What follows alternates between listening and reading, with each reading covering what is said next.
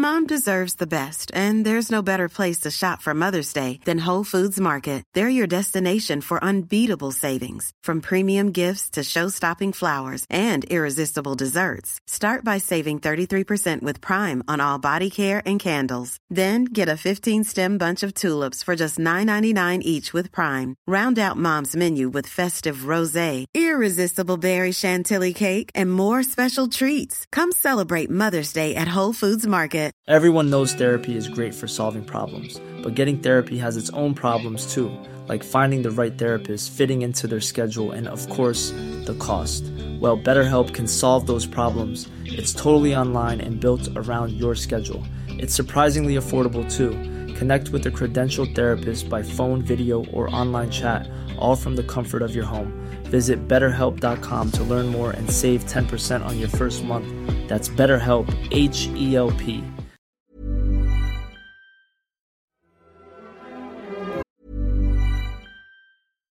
Hi, I'm Daniel, founder of Pretty Litter. Cats and cat owners deserve better than any old fashioned litter. That's why I teamed up with scientists and veterinarians to create Pretty Litter. Its innovative crystal formula has superior odor control and weighs up to 80% less than clay litter.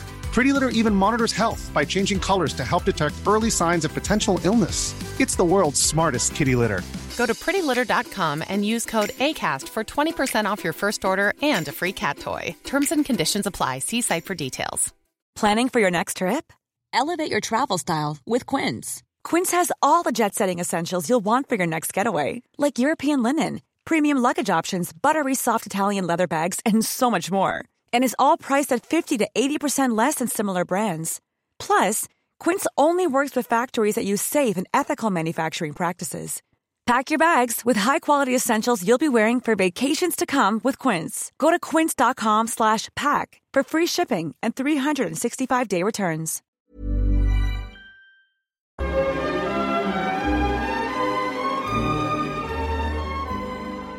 Dobrý večer and welcome to a Bohemican podcast. I'm Pete Collman. And I'm Travis Dow. Tonight we continue with part two of Rudolph II and his influence not only on Prague and the Bohemia, but also on Central Europe and sciences and the arts. So we will take a look at his second half of his life um, after he had become emperor of the Habsburg dynasty and the Holy Roman Empire. We will take a look at decline of his life, and some would say the most significant part of his life when it comes to alchemy. Well, my when favorite, it comes to art. We mentioned that he had a you know a collection of vast things, um, and and he had his own alchemist la- laboratory. But uh, he took it a step further. I mean, so he, he we also mentioned that he invited all these scientists to Prague. But another thing, there was part of this had a specific reason, and one of the things that he was after, or that he wanted for his collection, was the Philosopher's Stone. And there's a lot of um, just neat architecture. One thing that I love is the House of the Two Golden Bears, which is right coming it's in. right in Old Town, in Old Town yeah, Square. right off of Old Town Square. And it's it's so if you're walking from Wenceslas Square to Old Town Square, which is you know two major touristy hub areas, which so because it's it's the alleyway between the two, just thousands of people walk by. And I used to be a ghost tour guide, and it's just right there, this fascinating building. It's actually the oldest house still standing. Not the oldest building, but the oldest kind of dwelling still standing. It's from 1567. And there's two golden bears up there, there's two knights, there's a lot of alchemist symbolism. And the the thing is that so many people just walk right by and have no idea what they're looking at. So if, if you know where to look, you can see this alchemist history in Prague.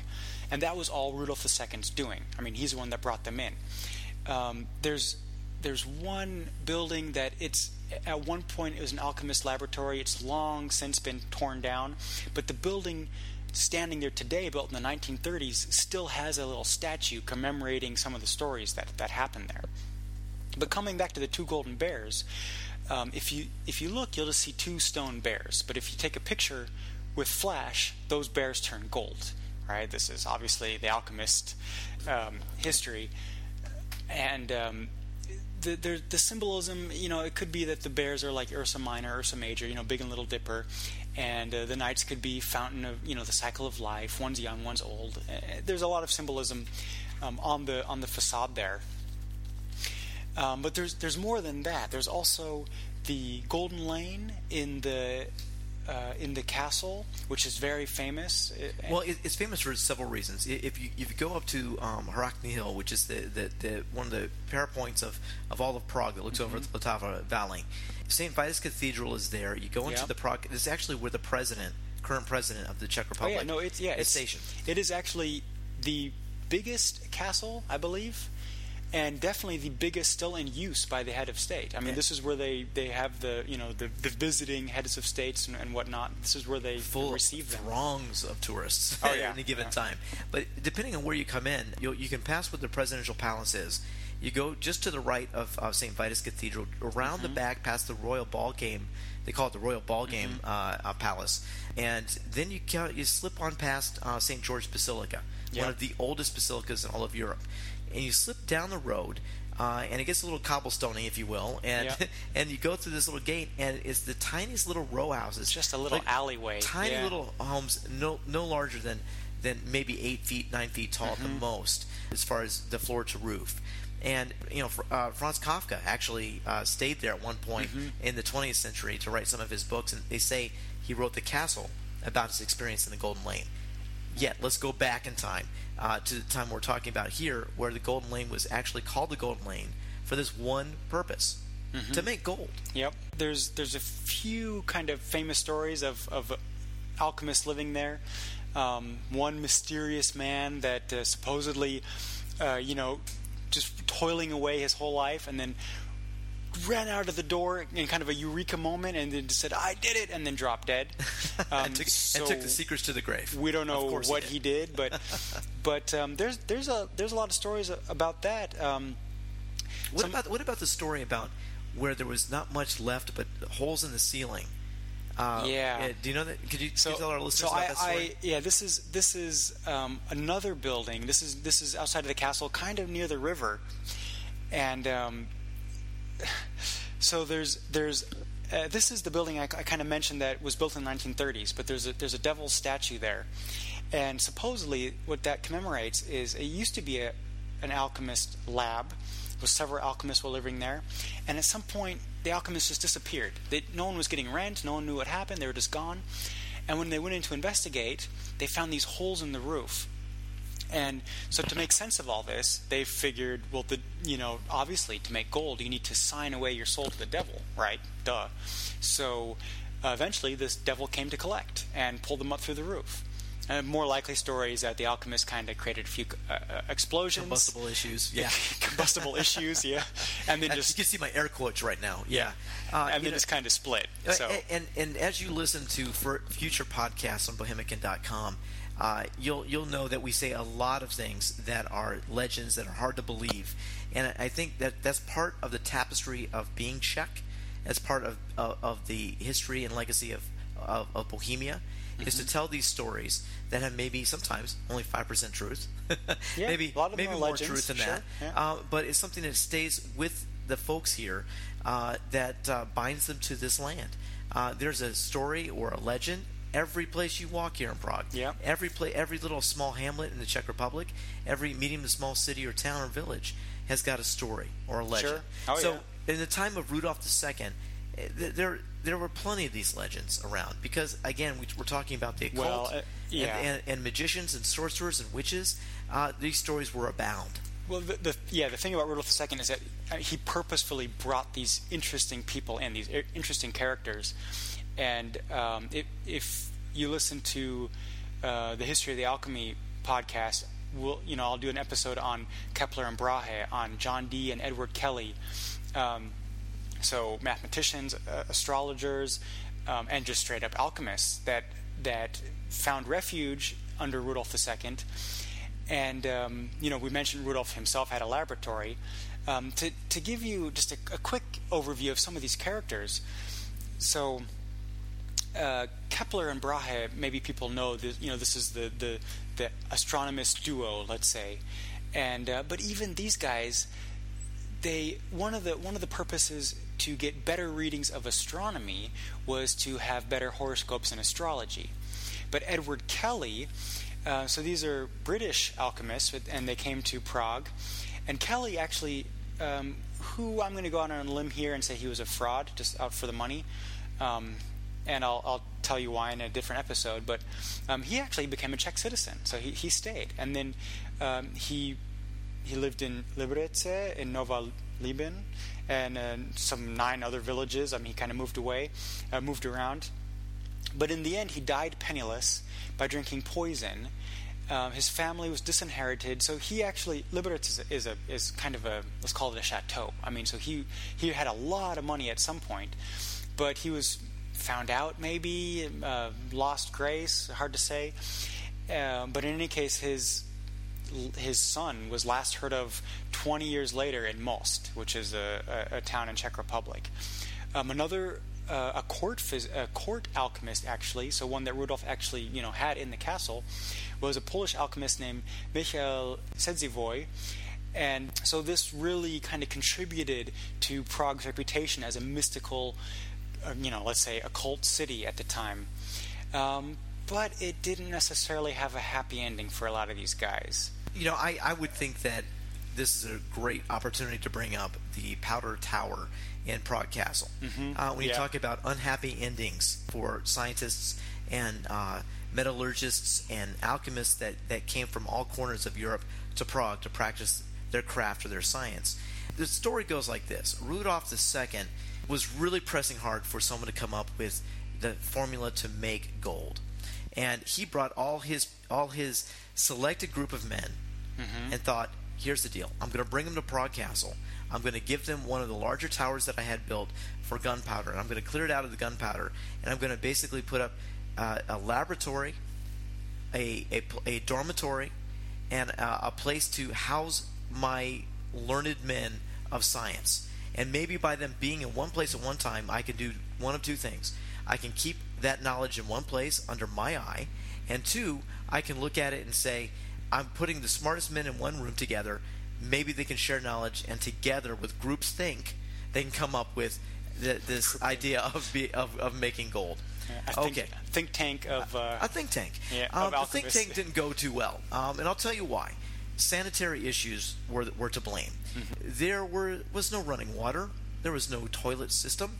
They were kept as prisoners in, in Yeah, this tower. yep. And if you come to if you come to Prague Castle, you can actually go to the Royal Gardens to the Summer Palace and look across the the hunting um, valley that they used to put bears down below and and and wild game such as lions and whatnot uh, for fun for hunting. You'll look right across to the to the south end of of the um, Prague Castle, and you'll see this giant parapet that is where they were housed. It's still there today, and they were kept in one place. Now, I want you to think about the smell, folks. Okay, let's, let's bring it down to Do we have to? Uh, you have to, Yeah. because this is how the story ends. Okay, um, there's no running water, there's no toilets, so basically that smell of just human living it's it's hot. it's, it's pretty harsh. Yeah. All right, the smell must have been epic. All right, Ripe? ripe, ripe. Okay, uh, so you have you have that smell going on. You also have the smell of of, of burning uh, powders and, and elixirs and, and the things that go into a Um, laboratory. they experimented with sulfur a lot. Rotten eggs. Yeah, okay? exactly, yeah. Mm-hmm. Not a lot of ventilation. Uh, they would beg, can we please go down to your moat, down where the, the hunting area is, so we can just get a breath of fresh air, is what these Oh, scientists were imagine seeing that out of your window. This beautiful green moat, eh, which you know, it's still a sight to see. You can walk through it today. It's, it's a You know, park. It's a park today. Yeah. But at the time, here's here's where the royalty kicks in. Rudolph II says, "All right, guys, uh, I'm not going to have riffraff walking through my royal hunting area because it's going to make me look bad. So no, the answer is no. so Mm-hmm. uh, they stayed. So Travis, what did they do as their protest? basically they, they shaved off their beards. But this is important because um, it was believed that some of their mystic abilities came from having these long beards. So s- shaving this off wasn't just a, a, a simple like hunger strike. This was like now now we can no longer do alchemy. So therefore, you know, why not let us go? But on the other hand, you know, he wasn't all bad. I mean, uh, he did he did do quite a bit of good besides being a patron of the arts and everything.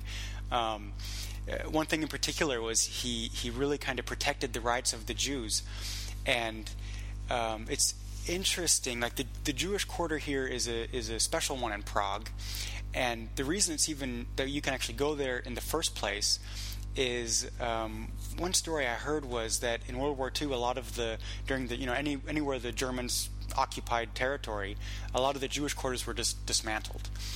But in Prague, it was kept, and what I was told was that um, Hitler actually made a choice to keep the Prague Jewish quarter intact as kind of a morbid like memorial to a lost race, right? So. Um, yeah, keep, well, keep and, that in mind. And if today, if you were to uh, go down to the to the Jewish quarter, it is pretty intact for the history, the long history that it has. However, it was a much bigger territory oh, yeah. of Prague yeah, yeah. At, at, a certain time. The Rudolfinum was was so what is now the Rudolfinum, like now the, the, where the Prague Symphony is mm-hmm. located. So the located. Jewish quarter was like they actually demolished part of the Jewish quarter to build that building. Yeah, so. and it, it goes right up to the Vltava River. But if you ever get a chance to see that quarter, it is absolutely amazing. But you're right, oh, yeah. Travis. There was a unique connection between Rudolf II and mm-hmm. uh, the Jewish community. Yeah, he, uh, for one, he um, he kind of took his father's lead and he protected the the rights. He he made them more or less autonomous. They had their own courts. He didn't really meddle in, in, in the affairs. In fact, he protected them from the Christian guilds that would kind of bully them out of some areas of business. So they, um, you know, they they really, especially compared to to other parts of Europe at the time. Um, in, in fact, you know, Jews flocked to Prague so much that it was the biggest Jewish community in, in Europe or, or possibly the world. Um, this is this is also the time of these famous legends like the Golem and uh, you know Kabbalism, and uh, actually there's there's a couple of really great stories pertaining to Rudolf II. One of my favorite stories about Rudolf II uh, was his interaction with Rabbi Loew. Rabbi Loew was a, um, a very influential man, one of the most mm-hmm. influential men uh, in the Jewish religion in, in Europe. And if we could take you back to the to the 16th century, they say these two actually had a working relationship. But as we just alluded to, there was a, a very good relationship later in Rudolph's reign. But at first it was rocky. There was a decree that went out that Rudolf II wanted to expel all the Jewish uh, community beyond the Prague, Prague areas deep into other parts of Central Europe. Now, of course, this would have made the Jewish community very uh, scared and upset. There is a strong connection in Judaism to uh, your burial ground, to your synagogues, mm-hmm. to one of the oldest synagogues here in, in all of Europe is right here in Prague mm-hmm. in the Czech Republic, uh, called the Old New Synagogue. Uh, mm-hmm. a story for another time yeah. with that name. It really was a long history here for the Jewish community, and Rudolph was was going to say, "You need to scram," and uh, Rabbi Loew knew that this would be devastating to his community and uh, actually to the city of Prague. So he went out to talk to the emperor. Could you imagine the guile of this man, the uh, the chutzpah, if I can use uh, chutzpah, yeah. if I can use the Yiddish, uh, the chutzpah to actually go to Prague Castle, basically knock on the door and say, "I want to have a, a, a meeting with with with uh, the emperor, please." Of course, he was turned away. Mm-hmm. All right, and so he took matters in his own hand went to Charles Bridge, Karl, Karlov Most is what mm-hmm. we call it here in Prague, and stood and waited for the procession that happened every day for Rudolf II's excursions across the Vltava to the other side of town. And once the carriage and, and the uh, accompaniment came across the Charles Bridge, he stood in the way of the horses and would not move. Of course, yeah. of course uh, Rudolf looked out the window and said, What is going on here? As people were throwing things and, and yelling things at Rabbi Loew to get out of the way, he went up, bowed very, very graciously to the emperor, and said, uh, "I need to have a, a, a, meeting with you, sir, about about the Jewish community." To Rudolph's credit, he said, "I will agree to this. Mm-hmm. Let's meet. Let's meet uh, at your side of town, and we will discuss." Rabbi Loew offered for him to to uh, entertain the emperor in his home. Yeah. Which in itself is amazing that, that an emperor yeah. would actually be attending this. That's why I'm not too sure about how this legend works out, but let's just say that's possible. Mm-hmm. So, flash forward the very next day. The emperor comes to make a, a visit to Rudolph, to to uh, Rabbi Loew's home. He comes into the home. The home is unbelievably uh, decorated with just uh, wonderful carpets. Drapes of the finest types of, of tapestry. and probably against his expectations. I mean, if you go, basically, you're going to the slums, right? And you're, you know, you're going into, you know, who knows what his expectations were? Like, okay, I'm going to go, uh, literally to the ghetto, and, you know, and, and, and go to this, go to he this was guy's going house. to appease the Jewish community, knowing Mhm, that he was going to so, uproot them. yeah. But he was going to make the effort. Uh, to his credit, all right. So he goes in and he sees marble staircases. He sees this amazing deal, and he smells a, a, a feast being prepared for him by Rabbi Loew. And Rabbi Loew was very gracious and and, and really catered to to such a, an amazing guest at his home. They say that Rudolph did not show his expression of surprise. Yeah. but I'm sure he was surprised. Yeah. Okay, so he goes in, they have a, a great dinner, and he tries to convince the emperor not to do this to the people, and he's successful. All right, so Rudolph II reverses his, his decree, and the, the Jewish people get to stay in Prague, and foster, this fosters in a whole new level of cooperation that you just alluded to, Travis, between uh, the the Jews and the Gentiles of of Prague at the time in the 16th century. Uh, something that uh, his predecessor, several hundred years beforehand, Charles IV, tried to do as well. Yeah. But Rudolph really took it to heart, and I think that goes back to what we said in part one of our of our podcast about Rudolph that he did not allow the chains of, of division, especially secular division within the within the church or with outside the church, to separate his kingdom. Right. Yeah, he was he was tolerant of, of more or less all walks of life and uh, within reason, but Yeah, within, yeah, within reason at the time. Yeah. And I think Rabbi Loew was able to go on and uh, uh, be such an influential leader uh, with with with the uh, with the uh, the people. But there there is one little thing I, I, I have to say, and I'd be remiss not to say this. During this dinner, if you can imagine the emperor and his his uh, his uh, um, his group of people having dinner with Rabbi Loew, Rabbi Loew brought out a lantern yeah. a magical if you can i wish you could see this air quote magical lantern. Okay. He put it on the table and he lit the fire. And what it was was basically just showing shadows on the wall. But he did it in a way that he showed different parts of europe silhouette, silhouetted against the wall Ah, okay, including prague yeah. castle. And so Uh-huh. just as and he would tell the use this uh, this device to tell to weave these great stories of of his travels and what he knew.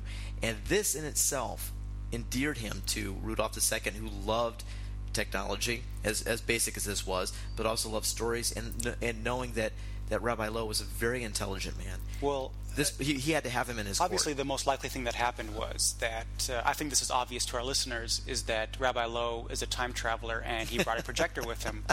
But to Rudolph That would make this would obviously seem like magic. So, oh yeah, and it would be. I Clearly. mean, I you know I can do maybe shadow puppets on the wall too, but not like this, and, Right. And not with nothing on the line. You know, Rabbi Loew had to have the emperor agree to this, or game over. You know, for Mm-hmm. Yeah, the Jewish community yeah. here. So that really endeared him, and they say that Rabbi Loew would be able be invited to the castle for debates and theological discussions and uh, scientific discussions with the emperor. So it, to be a fly on the wall, man, I tell you what would be just Mm-hmm. Yeah. amazing to be uh, listening to Rabbi Loew and uh, the emperor Oh, yeah. talking. Yeah, absolutely.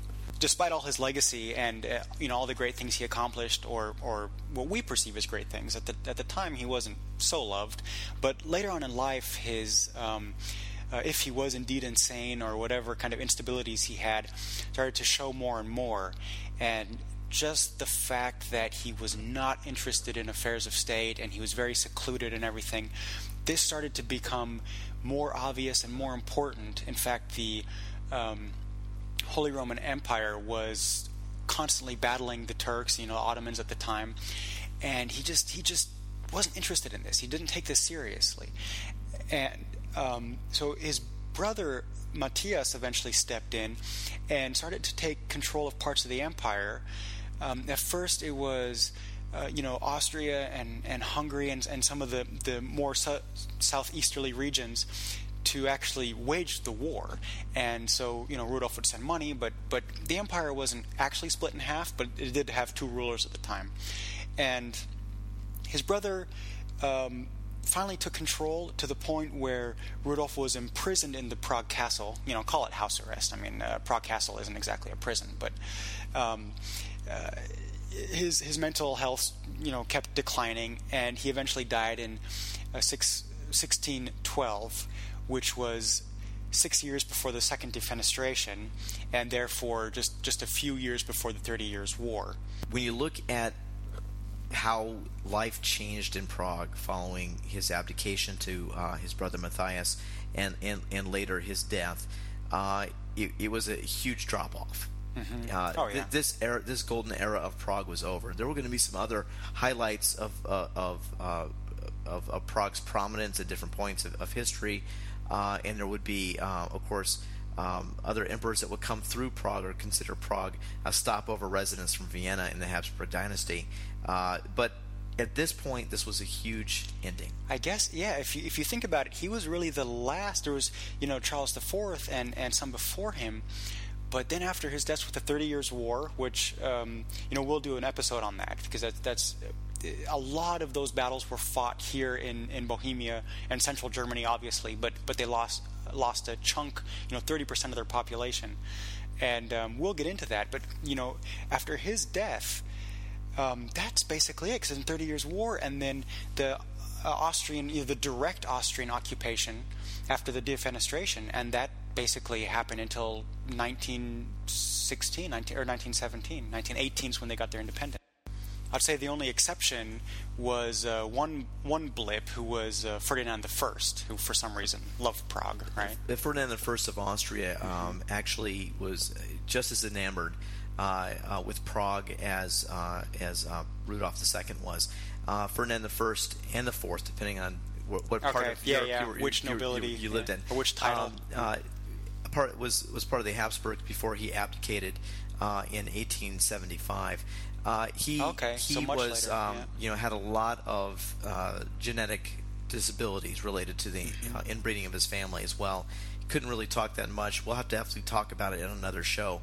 Uh, but uh, he loved Prague very much. He lived here and and, and uh, um, he moved his his life here after abdicating.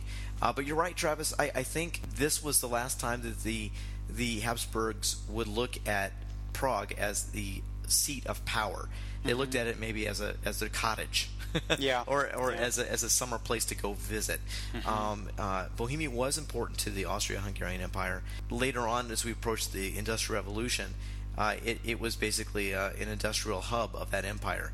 But the artwork, the music, the the um, the science, all that was generated by the love of these type of, mm-hmm. of, of, disciplines by Rudolf II. Right. And without him, people like yourself and myself would probably be struggling to, to talk about why Prague really is all that important. Yeah, I mean, after his death, you know, his his collection was scattered in the wind. Um, but but yeah, I mean, that's uh, you know part of the part of the reason.